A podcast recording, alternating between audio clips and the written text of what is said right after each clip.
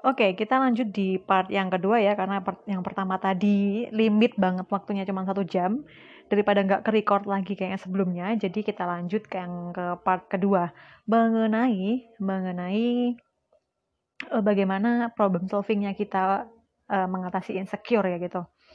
Jadi teman-teman, uh, pasti teman-teman di sini sering alami sih, kalau misalkan uh, scroll sosmed ya, kayak aku pribadi nih ketika aku pribadi sering terlalu lama dalam penggunaan sosial media kayak misalkan ngebuka Twitter atau Instagram atau uh, LinkedIn apalagi ya apalagi di LinkedIn itu uh, aplikasi yang bikin kita kan bangun personal branding otomatis di situ kan banyak orang-orang yang uh, memunculkan dirinya mengshow upkan dirinya itu uh, apa ya istilahnya membranding diri mereka yang bagus gitu loh yang bagus yang akhirnya kadang muncul gitu loh perasaan uh, insecure jujur juga. Aku nggak bisa denial soal ini ya nggak bisa menyangkal kalau misalkan terlalu sering buka sosmed itu bikin bikin insecure juga.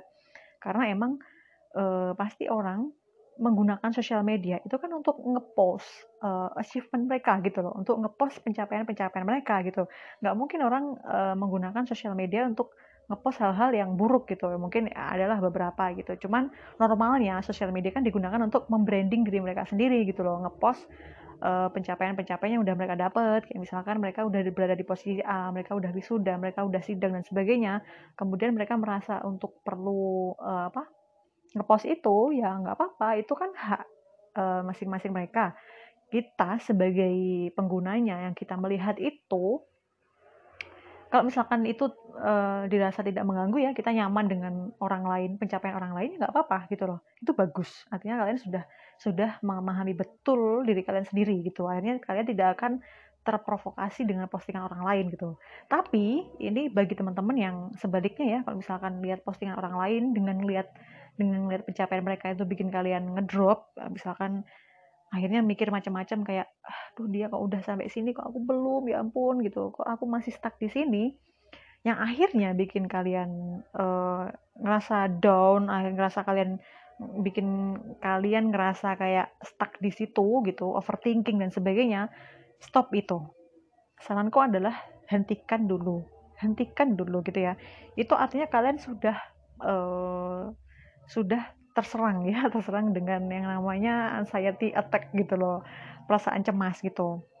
Jadi memang yang namanya detox sosial media itu ada ya ada dan perlu dilakukan gitu loh. Jadi ketika teman-teman ngerasa bahwasanya terlalu sering menggunakan sosmed dan itu bikin kalian pening bikin kalian overthinking hentikan itu gitu. Jadi kalian mulai bisa melakukan hal-hal yang hal-hal apa saja yang tanpa melibatkan uh, sosial media terlebih dahulu gitu banyak hal yang bisa dilakukan gitu loh. Misalkan uh, dengan relaksasi kemudian dengan jalan-jalan ringan dengan workout gitu ya olahraga-olahraga gitu.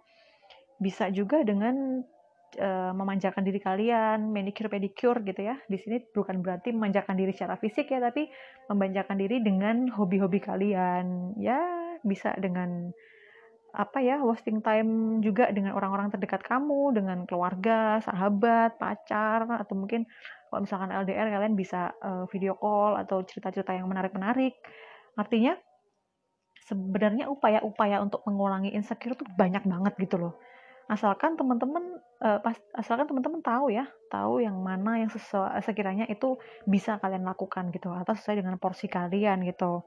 Jadi dengan kalian uh, quality time dengan keluarga atau dengan sahabat pacar itu bisa juga membantu uh, bisa membantu dalam menghargai kualitas ya menghargai kualitas dan uh, apa ya perspektif unik loh dari diri kalian sendiri gitu loh. Karena memang sometimes ya ada beberapa hal yang tidak bisa kita temukan di sosial media. Karena sosial medianya sifatnya virtual ya virtual tidak bisa kita sentuh hanya bisa kita lihat kita rasakan. Tapi kalau misalkan kita in real life gitu di kehidupan nyata kita kan bisa langsung bersentuhan, kita bisa langsung menghadapinya, kita bisa ngobrol langsung, kita bisa merasakan keep in touch langsung dengan orang yang uh, saat itu berkomunikasi dengan kita. Jadi memang uh, ya sosial kehidupan, sosial media ini bukan dikatakan fake ya, bukan dikatakan fake, tapi memang uh, sisi hanya sisi-sisi yang ditonjolkan oleh orang lain itu hanya sisi sampingnya aja gitu loh sisi lainnya kan tidak dimunculkan gitu loh jadi ya memang quality time itu perlu dilakukan dengan adanya detox sosial media dan dengan melakukan quality time dengan orang-orang terdekat kalian itu bisa sedikit mengurangi perasaan insecure. Kalian bisa juga kok mulai untuk uh, mencurahkan perasaan-perasaan kalian kepada uh, misalkan sahabat kalian dengan cerita gitu. Jadi memang dengan kalian menceritakan permasalahan kalian kepada orang yang kalian percayai itu juga bisa mengurangi mengurangi uh, kecemasan ya istilahnya kecemasan dalam diri kalian. Artinya uh, dengan berbagi dengan berbagi itu kalian ngerasa bahwasanya sebagian beban itu sudah sudah uh, berkurang gitu loh. Meskipun memang ada beberapa hal yang jadi ada beberapa individu yang ketika dia curhat itu tidak melulu harus dinasehatin ya karena ada orang yang ketika dia curhat itu hanya ingin didengar gitu. Jadi kalau misalkan teman-teman di sini ada di posisi sebagai pendengar dan kalian dipercaya oleh teman-teman dekat kalian sebagai uh, lawan curhat gitu ya artinya mereka kan percaya ya mempercayakan diri kalian uh, sebagai uh, pendengar yang baik gitu. Manfaatkan itu dengan sebaik mungkin. Kemudian uh, dengarkan dengarkan cerita mereka dengan sebaik mungkin. Kemudian jangan ada uh, penghakiman ya karena orang-orang yang sedang di posisi itu di posisi insecure atau di posisi-posisi tertekan yang lain itu dia sometimes memang butuh didengar saja gitu loh tidak untuk dihakimi gitu. Uh, penghakiman itu juga nggak perlu gitu loh itu bukan cara yang efektif. Karena sebenarnya individu ketika berada di masalah tersebut dia uh, bisa dia sebenarnya ngerti solusinya apa. Dia ngerti bagaimana cara mengatasinya tapi dia tidak punya wadah untuk menceritakan itu. Dia tidak punya tempat untuk menceritakan permasalahannya yang bisa dia bagi gitu. Makanya ketika seseorang punya pasangan ketika uh, ya seseorang punya sahabat atau keluarga yang dia percaya di situ aku rasa dia akan lebih mudah ya menyalurkan emosi-emosi uh, dia. Emosi di sini bukan berarti negatif ya, menyalurkan emosi-emosi dia dengan baik gitu, menceritakan apa yang sedang dia alami, menceritakan pencapaian-pencapaian dia, mencapai uh, menceritakan kegagalan juga itu menjadi salah satu hal yang bisa kita lakukan untuk mengurangi uh, insecure kayak gitu. Kalau misalkan terhadap pasangan, kalau misalkan pasangan kalian sama-sama sibuk gitu, sama-sama di posisi yang lagi ngejar karir gitu dan mereka butuh ruang untuk cerita, ya lakukan itu gitu loh. Dengarkan mereka dengan sebaik mungkin. Tapi jangan ada perasaan menghakimi ya, jangan ada perkataan yang menghakimi kayak misalkan kamu kok gini sih. Menghakimi di sini ini bisa dikatakan dengan judgement ya, bisa dikatakan dengan judgement karena apa? Ya balik tadi ke uh, yang awal tadi gitu, karena seseorang pasti sudah tahu solusinya apa, tapi dia hanya ingin didengarkan gitu loh. Kalau misalkan apa dia sudah cukup kecuali dia minta itu ya minta untuk diberikan solusi dan kalian tahu di situ kalian uh, dirasa bisa memberikan solusi ya lakukan dengan sebaik mungkin tanpa ada tanpa ada judgement kayak tadi gitu.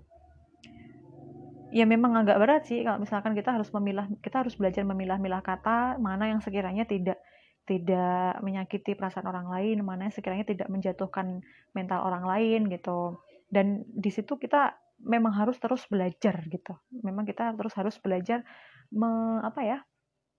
Empati kita harus terus di di di di apa ya dikeluarkan gitu loh dipertahankan di dilatih ya istilahnya dilatih gitu misalkan sahabat kalian atau pacar mau ceritaan mau nyeritain masalah mereka ya dengarkan dengan baik gitu loh dengarkan dengan baik dengan seksama kemudian uh, ungkapkan feedback yang bagus juga ungkapkan ungkapkan feedback yang positif gitu.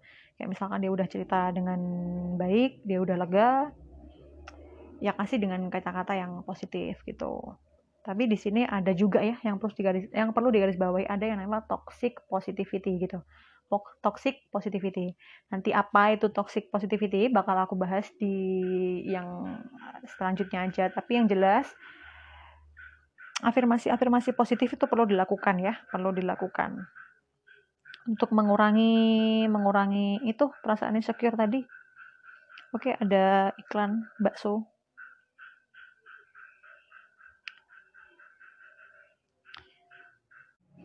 Oke ini yang terakhir ya, ini yang terakhir banget karena udah uh, satu jam lebih aku ngomong banyak.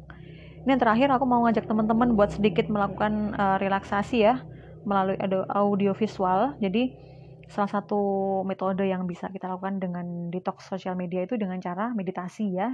Meditasinya seperti apa? Dengan cara relaksasi gitu. Relaksasi relaksasi itu macam-macam ya. Jadi tergantung dari teman-teman sendiri kalian sudah menemukan sudah menemukan solusinya atau sudah menemukan uh, teknik kalian sendiri atau belum gitu. Tapi kalau uh, menurut aku pribadi ketika aku meletakkan sosial mediaku itu biasanya dipakai untuk uh, meditasi pernafasan gitu. Jadi ada beberapa teknik yang bisa kita pakai untuk untuk melakukan detox tadi gitu. Untuk melakukan uh, me time kita gitu loh. Jadi ada yang namanya quality time ada yang namanya me time gitu Nah, mungkin untuk teman-teman yang sekarang lagi posisi rebahan, kemudian mungkin lagi di perjalanan atau lagi masak atau lagi apa ngapa-ngapain gitu saat ini ya. Mungkin sejenak kita bisa meletakkan dulu handphone kita kecuali untuk untuk ngedengerin ini gitu. Jadi teman-teman bisa mengambil posisi yang paling nyaman. Kalau bisa sih posisinya duduk ya, duduk uh, sila gitu. Duduk dengan bersila, kemudian teman-teman bisa uh, memulai duduk tegak gitu lalu tutup mata ya bisa dengan tutup mata kemudian bisa dengan memfokuskan perhatian kalian pada kata-kata atau kalimat-kalimat positif. Tadi afirmasi positif ya seperti uh, aku mencintai diriku sendiri kemudian aku merasa damai aku merasa tenang gitu aku uh, aku cantik aku sempurna atau misalkan terserah kalian yang menurut kalian bikin kalian nyaman gitu. Kemudian ketika sudah berhasil uh, mengafirmasi hal tersebut, kalian bisa mulai mengambil nafas dalam-dalam, mengaliri hidung. Teknik pernafasan ini ya, dinamakan teknik pernafasan dengan tarik nafas, kemudian ditahan di perut dengan kalian uh, mengucapkan dalam hati ya, mengucapkan dalam hati, aku tenang, aku damai dan sebagainya. Kemudian keluarkan melalui mulut. Itu bisa kalian ulangi selama tiga kali atau beberapa kali ya, senyamannya kalian uh, kalau misalkan dirasa sudah mencapai di titik yang paling nyaman, di titik yang paling tenang, kalian bisa mengakhiri gitu. Tapi itu bisa dilakukan secara berulang-ulang, secara berkala ya. Kemudian juga ada teknik yang namanya apa ya? Teknik apa ya? Aku lupa. Yang jelas ketika nah, sama juga relaksasi, tapi uh, di sini lebih di uh, lebih ditekankan terhadap itu sih um, perasaan gitu ya. Jadi ketika gini jadi teman-teman bisa kayak sejenak merasakan bagaimana udara terasa melalui pernafasan kita gitu. Keluar masuknya pernafasan itu kita bisa merasakan gitu. Kemudian kita bisa memfokuskan pada uh, panca indera kita.